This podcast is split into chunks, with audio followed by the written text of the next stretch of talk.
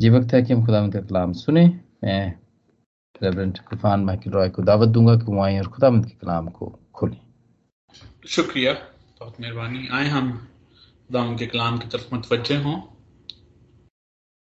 कलाम मुकदस हमें सिखाता है कि हकूमतें और इख्तियार खुदावन की तरफ़ से यानी खुदा ही हकूमतें अता करता है, इख्तियार अता करता है और वो हुकूमतों को ले भी लेता है, इख्तियार ले भी लेता है। और ये इसलिए क्योंकि जो अल्टीमेट हुकूमत है, जो किंगडम है, जो सुप्रीम किंगडम है या जो सुप्रीम अथॉरिटी है, वो खुदा खुद ओन करता है। और ज़मीन पर इस निज़ाम को चलाने के लिए बेशक वो खुद, क्योंकि सुप्रीम अथॉरिटी और सुप्रीम किंगडम का मालिक है, वो इसको चलाता है, लेकिन वो अपने वसीलों के वसीले से ये सारे काम सर अंजाम देता है। और में से एक वसीला ये भी है कि वो हुकूमतें अता करता है, इख्तियार अता करता है लोगों को, ताकि वो इस हुकूमत को, इसको, इस इख्तियार को ये जानकर कि ये उस सुप्रीम अथॉरिटी की बदौलत जो खुदा ऑन कर ओन करता है, उनको ये इख्तियार और ये हुकूमत मिली है। उसको सर अंजाम दे दे सके। बाइबल मुकदस की तारीख में बार बार इस हकीकत को पेश किया गया है कि खुदा हुकूमतें और इख्तियार बख्शता है। फिर उनको वापस भी लेता है। अगर हम मिस्र का ज़िक्र पढ़ लें असूर का ज़िक्र पढ़ लें, बाबल जिसको अब हम देख रहे हैं, उसके बाद यूनान, रोम, और और बहुत सी हुकूमतें, जिनके बारे में बाइबल मुकदस हमें तालीम देती है, या वो हुकूमतें वो इख्तियार वाले जिनका ज़िक्र बाइबल में मौजूद नहीं है, जब हम उनका मुशाह करते हैं, उनको देखते हैं तो हमें पता चलता है कि खुदा हुकूमतों को मंजर आम पर लाता है और फिर खुदा की तरफ़ से ही उनका खात्मा होता है। हमारी आज की स्टडी में हम बाबल को अपने सामने मिसाल के तौर पर देखेंगे। और हम कुछ पिछले हफ्तों से बा, बाबल इन अबवाब का मरकज है और हम बाबल को बार बार देख रहे हैं और हम इस हकीकत से वाकिफ हैं कि खुदा बाबल को अपने मकासद की तकमील के लिए हकूमत और इख्तियार बख्शता है। और वो मकसद क्या था कि खुदा असूर को, जो कि खुदा के लोगों के लिए खतरा था, तकलीफ़ का बायस था, उनको बार बार जो है वो तकलीफ़ देता था, उस खतरे से खुदा के लोगों को आज़ाद करे।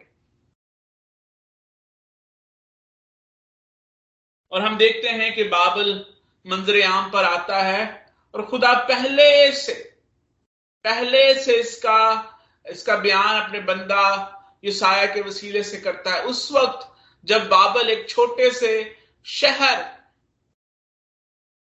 छोटा सा एक मुल्क था, छोटा सा शहर था, जिसके बारे में दुनिया जानती भी नहीं थी, जिसके बारे में दुनिया को पता भी नहीं था, तब से खुदा आगाह करता है जब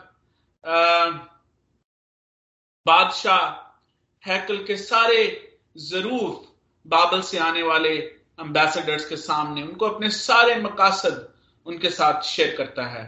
तो खुदा ईसा नबी के वसीले से आगाह करता है कि यही वो लोग जो हैं, वो आने वाले दिनों में इन सारी चीज़ों के मालिक बन बैठेंगे। अनफॉर्चुनेटली दूसरी हुकूमतों की तरह, दूसरी ताकतों की तरह, बाबल ये समझा कि ये मर्तबा, ये मकाम, ये इख्तियार शायद जो उसको नसीब हुआ है, ये कुवत और ताकत जिसका वो मालिक है, इसके सामने अब और कोई खड़ा नहीं हो सकता। और जब भी किसी हकूमत ने, किसी कौम ने या किसी शख्स ने यह सोचा है कि उसको मिलने वाला मर्तबा हकूमत, इख्तियार या ताकत उसकी अपनी खूबियों के मरहून मिन्नत है।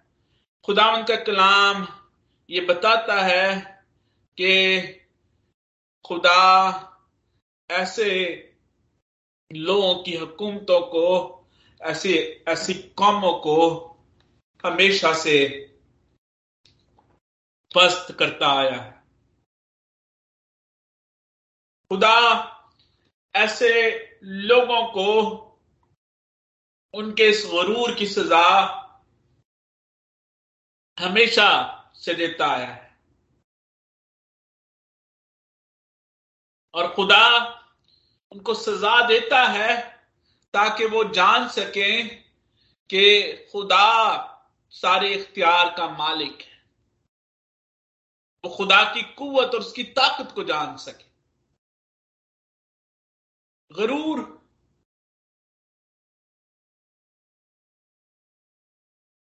की सादा डेफिनेशन यही है कि जब एक शख्स को मिलने वाला मर्तबा, इख्तियार या बरकत, उसको वो एक तोहफा समझने की बजाय एक बरकत समझने की बजाय वो ये समझना शुरू कर दे कि ये शायद उसकी काबिलियत और उसकी अपनी कोशिशों की बदौलत है। और यही फ़र्क है बरकत के कॉन्सेप्ट में और जब बरकत जो गुरूर में यही फ़र्क है। फजल में और गुरूर में यही फ़र्क है। जब हम फजल की बात करते हैं तो हम ये कहते हैं कि हमें जो भी बरकत हासिल है सादा सी उसकी तारीफ़ ये है कि अनडिजर्विंग ब्लेसिंग ऑफ़ गॉड खुद, वो बरकत जिसको हम डिजर्व नहीं करते, लेकिन खुदा हमें वो बरकत अता करता है, ये फजल है। लेकिन जब इंसान ये सोचना शुरू, और जब हम अपने आप पर गौर करते हैं, अपनी जात पर गौर करते हैं, इंसान अपनी जात पर गौर करता है तो फिर हमें पता चलता है कि हर एक चीज़ तो खुदा खुदा का फजल है। ये साँसें जो हम ये लेते हैं, ये भी उसके फजल की मरहून मेहनत है। हमारा इस पर कोई इख्तियार नहीं, हम डिजर्व नहीं करते। और जो कुछ भी हमारे इर्द गिर्द खुदा ने हमें बख्शा हुआ है, ये सारा खुदा का फजल है। और दूसरी तरफ़, जब हम ये सोचना शुरू कर देते हैं कि जो कुछ हमें हासिल है हम इसको डिजर्व करते हैं, ये गरूर के जिमरे में आता है। क्योंकि हम खुदा की बख्शिश को, उसकी रहमत को, उसके फजल को भूल जाते हैं। खुदा के पाकलाम में लिखा है कि वो गरूर करने वालों को पसंद नहीं करता, बल्कि लिखा है कि ऊँची आँखों से उसको क्या है? नफरत है। और जब हम असूर के बारे में पढ़ रहे थे ये साया को देख किताब में से देख रहे थे तो वहाँ पर ये साया के असूर माफ़ कीजिएगा ये साया असूर के गरूर को इस तरह से बयान करता है कि शाह असूर के बारे में वो कहता है, और जिसके बारे में अक्सर मुफसरीन की ये भी राय है कि ये शैतान के गरूर के बारे में भी यहाँ पर बात हो रही है कि वो कहता है, शाह यसूर के बारे में लिखता है कि शाह यसूर कहता है कि मैं अपना तख्त खुदा से भी ऊपर लगाऊँगा। और जब हम अपनी ज़िंदगी में से खुदा की रहमत को, खुदा की बरकत को, खुदा के फजल को भूल जाते हैं तो फिर ये गरूर जो है, ये गुनाह के जिमरे में आ जाता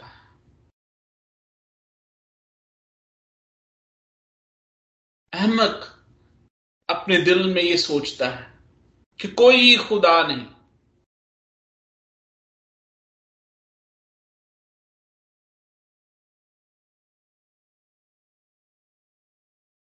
शाहसूर जिसकी, जिसको जिसको शैतान के साथ, जिसको, जिसकी मुमासलत की जाती है, वो ये कहता है कि वो खुदा को एक ऐसी हस्ती समझता है जिससे वो शायद उससे भी अपने आप को, खुदा से भी अपने आप को बुलंद कर सकता है। और ये उसी वक्त होता है जब इंसान ये सोचना शुरू कर देता है कि शायद उससे बढ़कर और कोई नहीं है।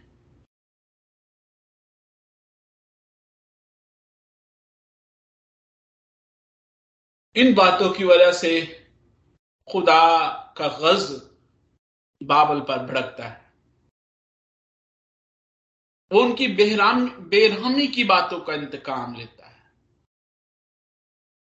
ना सिर्फ़ वो गुरूर जो उनको ये सोचने पर मजबूर करता है कि वो खुदा से भी ज़्यादा मुमताज़ हैं, बल्कि उस गुरूर की वजह से वो बेरहमी जो वो लोगों के साथ करते हैं, खुदा उसका इंतकाम भी उनसे लेता है।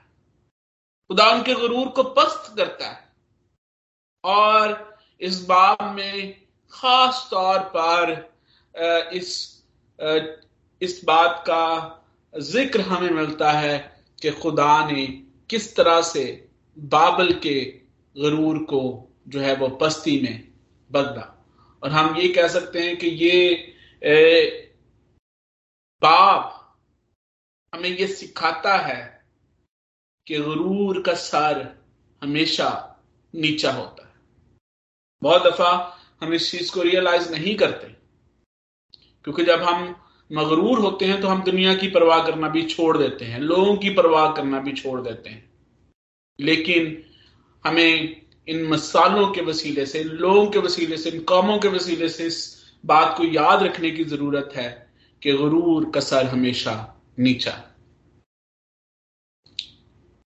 इस बाप को हम तीन बड़े हिस्सों में तकसीम कर सकते हैं और फिर हम इन तीन हिस्सों को सब डिवाइड कर सकते हैं दो दो और हिस्सों में।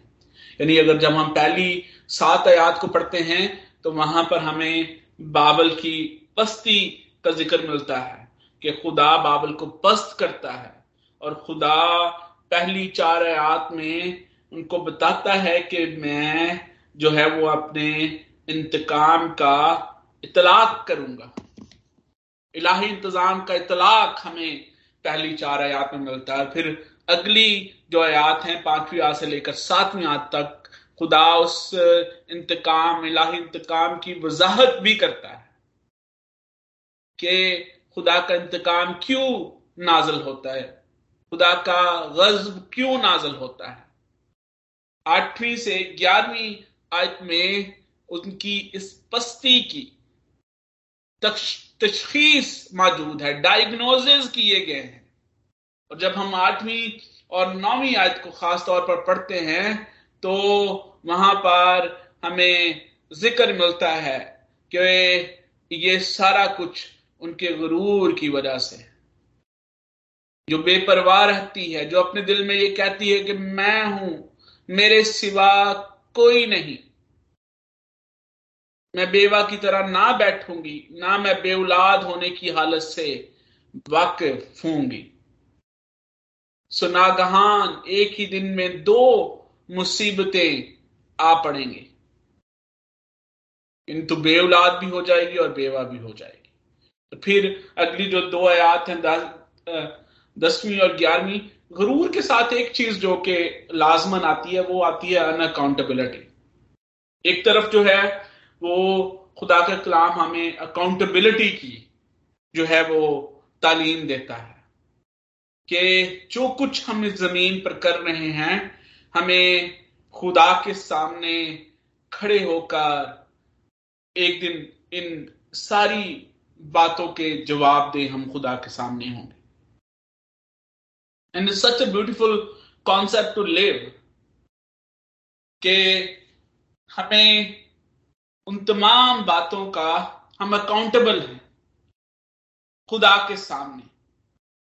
ना सिर्फ़ अपनी ज़िंदगी के लिए हम खुदा के सामने अकाउंटेबल हैं बल्कि वो सारी नेमते बरकतें खुदा ने जो हमें बख्शी हैं हम उनके लिए भी खुदा के सामने accountable and then the concept of self accountability जो कि खुदा के पाकरू की, की बदौलत हमारे हमारे अंदर पैदा होता है। कि हम सबसे पहले हम उस पाक रूह को जो कि हमारे दिलों के अंदर बसता है अकाउंटेबिलिटी का सफ़र, आगाज़ यहाँ से होता है।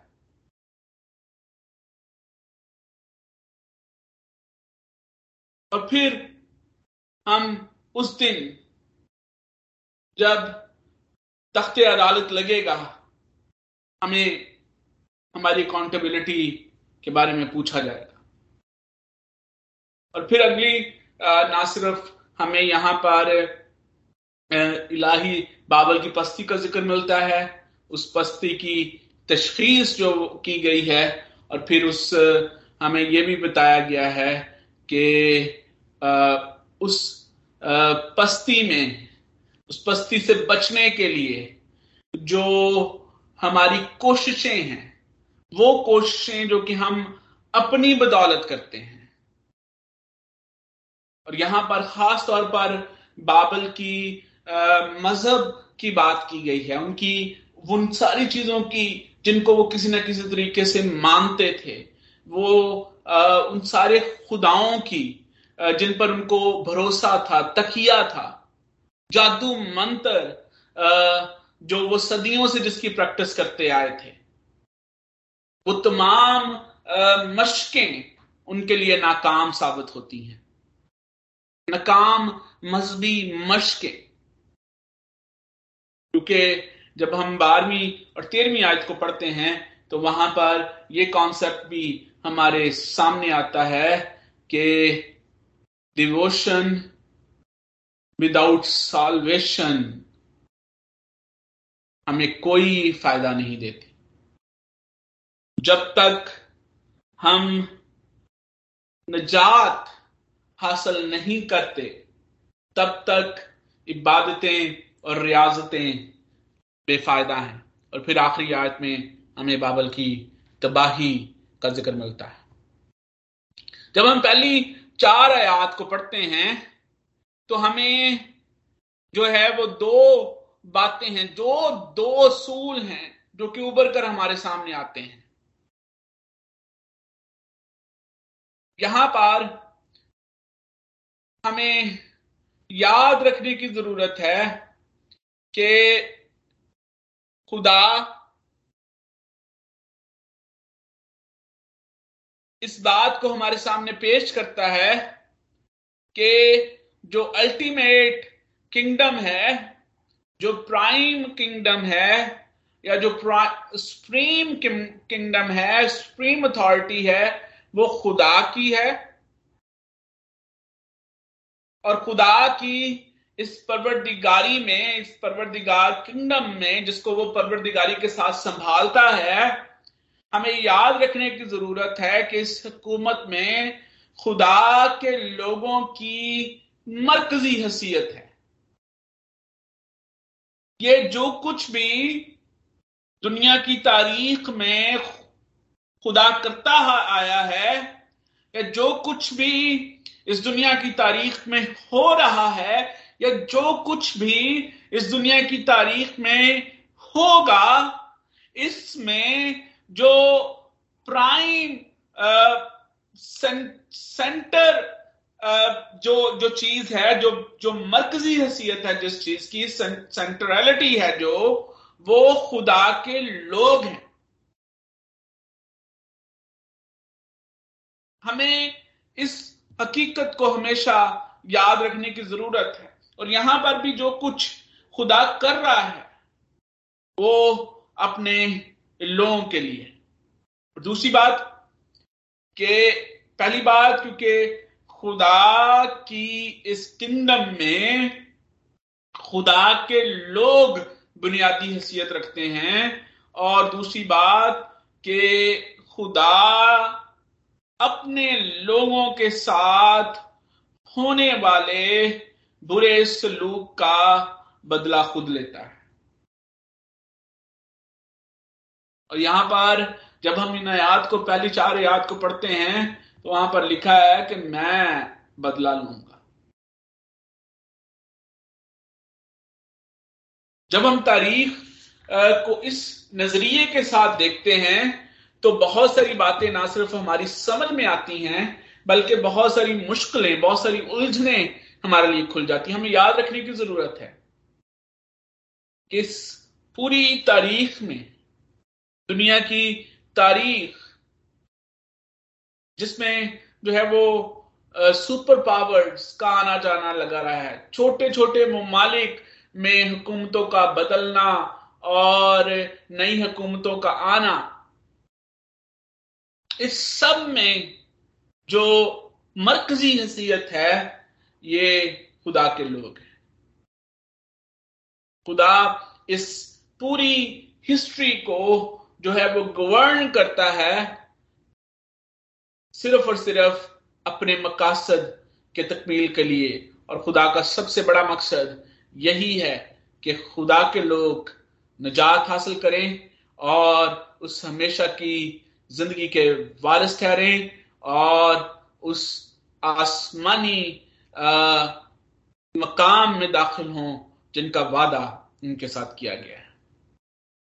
और दूसरी बात कि तारीख में वो लोग, वो कौमें, वो हुकूमतें, जिन्होंने खुदा के लोगों के साथ बुरा किया है, खुदा ने उनका, उनसे खुद जो है वो बदला लिया। और इसराइल की पूरी हिस्ट्री जब जब हम उठाकर देखते हैं तो हमें बाइबल, खुदा का कलाम बार बार इस हकीकत के बारे में आगाह करता है। तो यहाँ पर हम बाइबल, बाबल को जो है वो मिसाल के तौर पर देख रहे हैं और यहाँ पर खुदा अपने गजब को जो बाबल पर नाजल करता है, उसका बयान हमारे सामने करता है।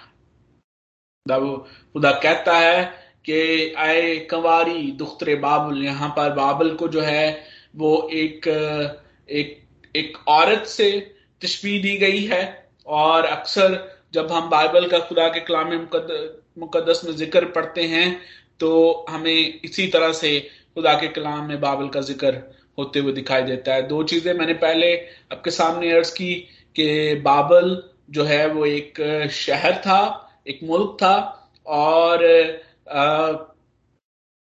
बाइबल मुकदस में क्योंकि ये एक ऐसी जगह थी जहाँ पर बार बार हमें गुनाह का ज़िक्र मिलता है यहाँ पर बार बार जो है वो मुख्तलिफ़ हमें तारीख में मुख्तलिफ़ अवकात में यहाँ पर जो है वो हमें गुनाह जो है वो पनपता हुआ नज़र आता है। तो इसलिए अक्सर जो है वो उसको गुनाह का अड्डा या गुनाह से भी तस्वीर दी जाती है। यहाँ पर लिखा है कि एक वारी दुखरे बाबुल उतरा और खाक पर बैठ। अब यहाँ पर जो खाक पर बैठना है, वो बाइबल मुकदस में जब दूसरे मकाम पर ज़मीन पर बैठना या खाक पर बैठना मौजूद है, उससे थोड़ा सा मुख्तलिफ़ है। और हमें याद रखना चाहिए कि बाइबल मुकदस में खाक पर बैठना या ज़मीन पर बैठना हलीमी का इस्तारा है या निशान है, या अलामत है। बाइबल मुकदस में बहुत सारी ऐसी मसाले मौजूद हैं जब लोग खाक पर बैठे, ज़मीन पर बैठे, उन्होंने अपने आप को, यानी उन्होंने अपने आप को पस्त किया, हलीमी इख्तियार की, अपनी बुरी रविशों से फिरे, तौबा की, और ननवा के लोगों की मिसाल उनमें से एक है, जहाँ पर वो खाक पर बैठे खुदा के गजब से बचने के लिए खुदा के उस गुस्से से बचने के लिए जो कि खुदा उन पर नाजल करने वाला था। और दूसरी तरफ़, यहाँ पर जब हम खाक पर बैठने का खुदा यहाँ पर ये कहता है कि एक कमारी दुख्तरे बाबल उतर और खाक पर बैठ। तो यहाँ पर ये उस ग्लोरी से पस्त होने की बात है जो पहले बाइबल बाबल को हासिल थी। और जब हम अगली हिस्से को पढ़ते हैं तो वहाँ पर ज़िक्र भी है कि तू बेतख्त ज़मीन पर बैठ। यानी खुदा वो ग्लोरी वो शान शौकत जो कि बाबल को पहले हासिल थी, एकदम से बाबल जो है वो एक सुपर पावर बन जाता है। और फिर खुदा उस गरूर की वजह से जो कि बाबल के अंदर मौजूद था, खुदा उस गुरूर की वजह से वो शान शौकत, वो जलाल उससे ले लेता है और अब वो उस शान शौकत, उस जलाल से महरूम है और यहाँ पर ज़मीन पर बैठना उस पस्ती की अलामत है जो कि खुदा उस पर भेज रहा है। और इसी चीज़ से हमें इस बात को याद रखने की ज़रूरत है कि खुदा ना सिर्फ़ हमारे हमारे जो जो हमारे तौर तरीके हैं खुदा की नज़र ना सिर्फ़ उन पर है, बल्कि खुदा की नज़र हमारे दिलों के अंदर भी है। और इसीलिए खुदा का पाक कलाम हमें बार बार ये भी हमारे साथ हमें समझाता है कि हमें अपने कपड़ों को चाक करने की ज़रूरत नहीं है, बल्कि क्या करने की ज़रूरत है?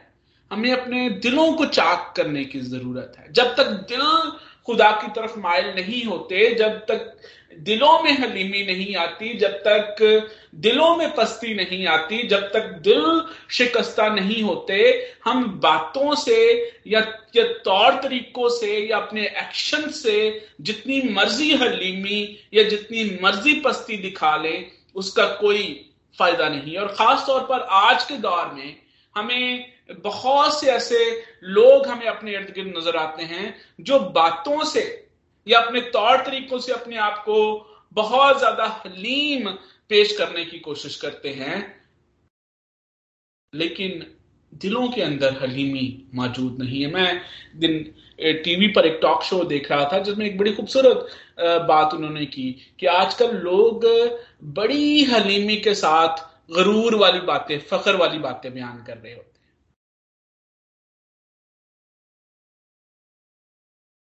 हलीमी के साथ फखर की बातें लोग बयान कर रहे होते हैं। और हमें इस हकीकत को हमेशा याद रखने की ज़रूरत है कि खुदा हमारे दिलों को जांचता है। और दिलों और गुर्दों को जांचने वाला खुदामंद है। और इसीलिए जब हाबल और काइन खुदामंद के सामने हदिया लेकर आए तो वो दिलों को जांचता है उस वक्त।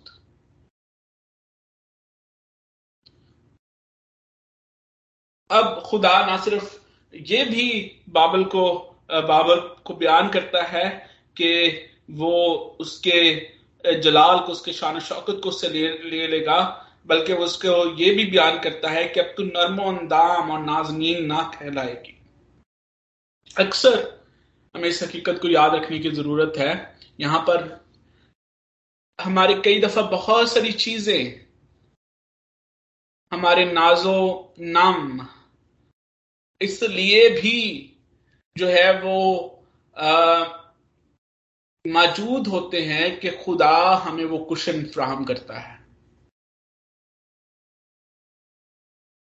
खुदा हमें अलाउ करता है कि हम उन सारी बातों से लुत्फ अंदोज हो सकें। खुदा यहाँ पर बाबल को आगाह कर रहा है कि now this question is not available इसलिए अब उन्हें ज़िंदगी की तलखियों का तजुर्बा करना होगा। अब वो दिलकशी जो कि खुदा की तरफ़ से, वो नाजनीनी जो कि, जिसका इंतज़ाम खुदावन की तरफ़ से था, अब वो मौजूद नहीं होगा। और बहुत दफ़ा खुदा तहमुल करके तरह देता है। खुदा अपने लोगों को अटकेलियाँ करने की इजाज़त देता है। उस भेड़ की तरह, जो कि उछलती कूदती हुई उस राह से ही फिर जाती है। हमें ना सिर्फ़ खुदा की बख्शों के लिए हमेशा खुदा के शुक्र रहना चाहिए, बल्कि उस कुशन के लिए भी जो कि खुदावन ने हमें बख्शा हुआ है। इस अलाउंस के लिए जो कि खुदावन ने हमें दिया हुआ है कि बहुत दफ़ा खुदा हमारे नाजो नम और नखरे इसलिए बर्दाश्त करता है कि वो, उसने हमें अपनी फर्जंदी में लिया हुआ हमें इसके लिए हमेशा खुदा के नाम को जलाल देने की ज़रूरत है। हमेशा उसकी शुक्रगुजारी करने की ज़रूरत है।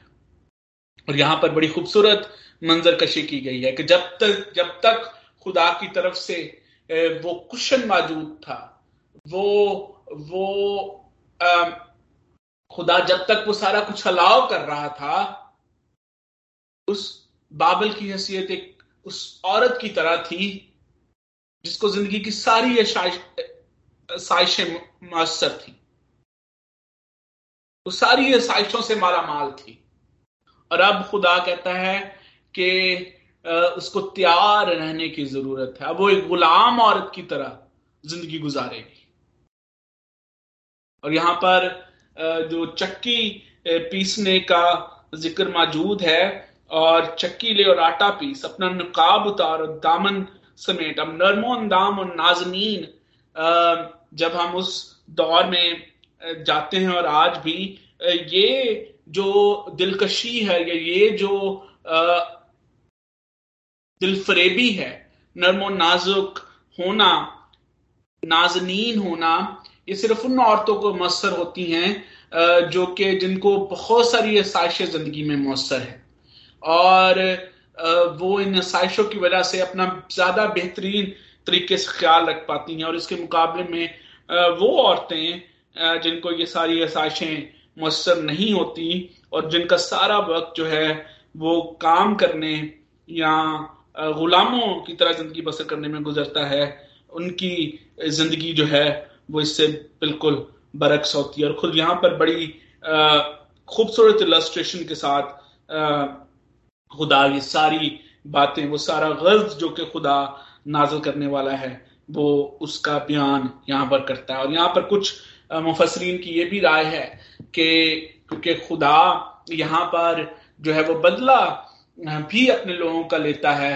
वो सारी बेहरामी जो कि इसराइलियों के साथ की गई, और यहाँ पर जो दूसरी आयत में ज़िक्र है कि टांगे नंगी करके नदियों को अबूर कर ये बिल्कुल वही उसी तरह से है जब इसराइलियों को गुलाम बनाया गया और जिस तरह से उनकी औरतें, इसराइली औरतें उस गुलामी में जब वो सफ़र करती हैं और जिस तरह से उन्होंने उस गुलामी में सफ़र किया, अब इस बाबली बाबली औरतों को भी इसी किस्म की सिचुएशन का सामना करना पड़ेगा। ये नहाई थी ऐसी सबक आमोज बातें हैं, जिनको हमें याद रखने की ज़रूरत है।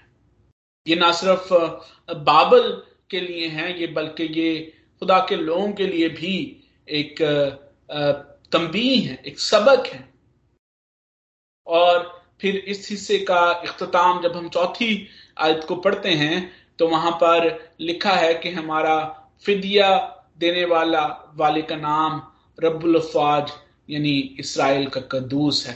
यानी इन सारी चीज़ों के बाद, बयान करने के बाद जो कुछ खुदा बाबल के साथ करने वाला है, जिसमें खुदा बयान करता है कि वो सारी चीज़ें, वो सारी बरकतें जो कि खुदा ने, या वो सारा, सारी जो कुछ खुदा ने बाबल के लिए अलाउ किया हुआ था, अब जब खुदा उसको डिनाई करने वाला, उसको लेने वाला है, वो इसलिए है कि खुदा बाबल के गुरूर का बदला और इस गुरूर में जो कुछ उसने खुदा के लोगों के साथ किया, खुदा उसका बदला लेने वाला है और यहाँ पर खुदा इस हकीकत को भी बयान करता है कि वो सारा कुछ खुदा करने वाला है और खुदा इसलिए वो सारा कुछ करता है क्योंकि वो सुप्रीम जो अथॉरिटी है और जो सुप्रीम किंगडम है, उसका, उसकी मालिक खुदा की जात। और इसमें भी एक बड़ी खूबसूरत बात है जो कि गौर करने की है। पहली बात, चंद एक बातें हैं जो कि इन आयात में मैं आपके सामने रखना चाहूँगा। पहली बात, हमारा फिदिया देने वाला। तीन बातें हैं जो काबिल गौर हैं, जिनको हम जल्दी से देखेंगे। पहली बात, कि खुदा को ये हक हासिल है कि वो अपने लोगों के लिए एक्ट करे। पहले भी हमने इसका ज़िक्र किया कि दो चीज़ें हैं जो कि मरकजी हैसियत रखती हैं। खुदा की किंगडम में, खुदा की हुकूमत में। पहली, के इस सारी, इस किंगडम में खुदा के जहाँ पर हमें मुख्तलिफ़ हुकूमतें, मुख्तलिफ़ कौमें, मुख्तलिफ़ लोग मिलते हैं और तारीख में मुख्तलिफ़ कौमें मुख्तलिफ़ हुकूमतें, मुख्तलिफ़ लोग जो है वो हमें उसको ऑक्यूपाई करते हुए कभी कभी नज़र आते हैं। लेकिन याद रखें कि मरकजी हैसियत खुदा के लोगों की है। और दूसरी बात कि खुदा अपने लोगों के बिहाफ पर उनके लिए एक्ट करता है। और यहाँ पर भी इसी बात को बयान किया गया है। लिखा है कि हमारा फिदिया देने वाला है। अब्रानी ज़ुबान में ये जो लफ्ज है रिडीमर फिदिया देने वाला, इसके लिए जो लफ्ज इस्तेमाल हुआ है, वो बड़ा, उसमें बहुत ज़्यादा जो है वो मानी मौजूद है। वो बड़ा जखीम लफ्स है। और इस लफ्ज का जानना हमारे लिए बहुत ज़रूरी है। इस लफ्ज का जो मतलब है, वो ये है कि एक ऐसा खूनी रिश्ता जो आपके सबसे ज़्यादा करीब तरीन होता है। और इसको मजीद एक्सप्लेन करते हुए ये बयान किया गया है कि ये वो रिश्ता है, वो करीबी खूनी रिश्ता है, जो आपके बिहाफ पे सारे रस्म रवाज जो है वो पूरे करता है। ये वो करीबी खूनी रिश्ता है। मिसाल के तौर पर अगर आपके जिम्मे कोई कर्ज है आपने कुछ अदा करना है तो ये वो आ, करीबी रिश्ता है जो कि आपके बिहाफ पर आपके लिए उस कर्ज को अदा करता है फिदिया देने वाला। ये वो करीबी रिश्ता है जो खून का बदला लेता है। सारी रस्मों रिवाज जो कि उस दौर में थी, उनको पूरा करने वाला ये करीबी रिश्ता है। और इसकी एक झलक हम रूत और की किताब में भी हम इसको, इसकी एक झलक को देखते हैं। जहाँ पर जो है, वो जब करीबी रिश्तेदार की बात होती है तो वो जो जो उस वक्त लाइव करीबी रिश्ता था, उसका बयान हमें वहाँ पर मिलता है। दूसरी बात कि सिर्फ़ खुदा ही फितरी तौर पर इस काबल है कि वो हमारा सबसे करीबी रिश्ता हो सके। क्योंकि सबसे सबसे पहली बात कि ये जो करीबी रिश्ता है जो खुदा हमारे साथ रखता है, ये करीबी रिश्ता हमसे बेलौस मोहब्बत करता है। और ना सिर्फ़ वो सारे उन रस्मों रिवाज की वजह से, क्योंकि वो हमारा फितिया देने वाला है, क्योंकि वो हमसे मोहब्बत रखता है, बेलौस मोहब्बत। इसलिए वो हमारे बिहाफ पर एक्ट करता है। और इसलिए कि वो रब्बुल फवाज है। यानी हर एक चीज़ का रब, वो फौजों का रब। उसमें ये कुत ये हिम्मत, ये ताकत मौजूद है कि वो फितरी तौर पर इस काबिल है कि वो इस रिश्ते के सारे फराइज को जो है वो सर अंजाम दे सके। और तीसरी बात कि उसका नाम कद्दूस है और कद्दूस होते हुए उसकी जात के अंदर ये बात शामिल है कि अगर कोई बुराई की गई है, अगर कुछ बुरा किया गया है तो वो उसका बदला ले।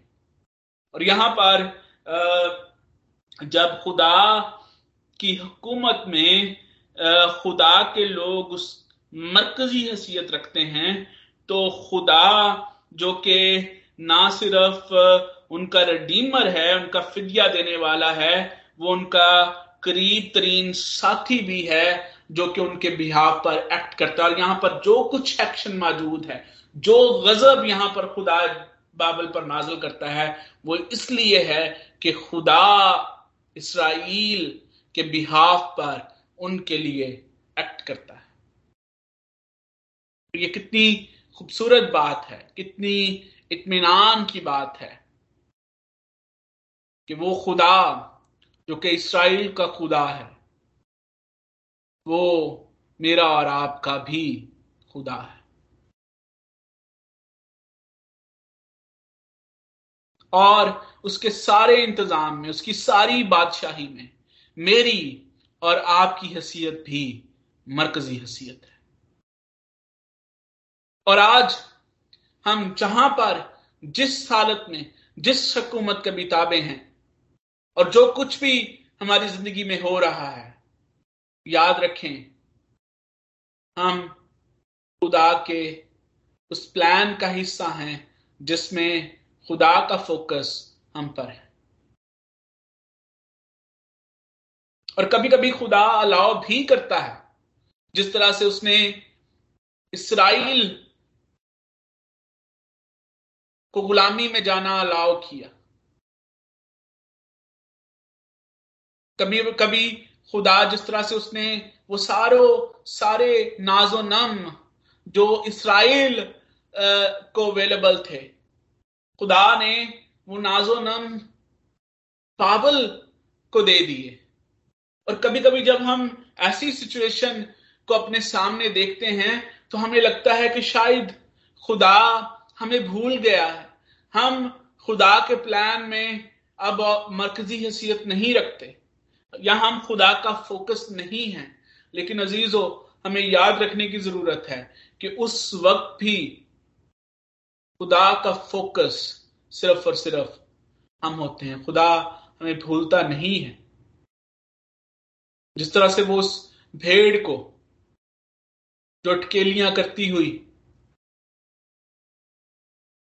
कांटों में जा फंसी नहीं भूला और वो उसको वहाँ से निकालता है और उसके जख्म साफ़ करता है। जिस तरह से उसने इसराइल को बाबल की गुलामी से निकाला, इसी तरह से खुदा हमें हर तरह की गुलामी से निकालता है। हर तरह के बंधनों से निकालता है और फिर वो हमारे जख्मों को साफ़ करता है और फिर वो हमारे बिहाफ पर एक्ट करता है।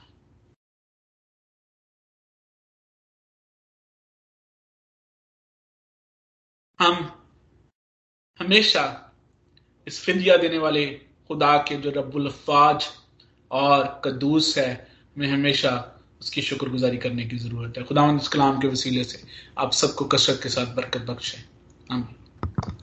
आमीन। आमीन थैंक यू वेरी मच भाई साहब for the blessed message thank you very much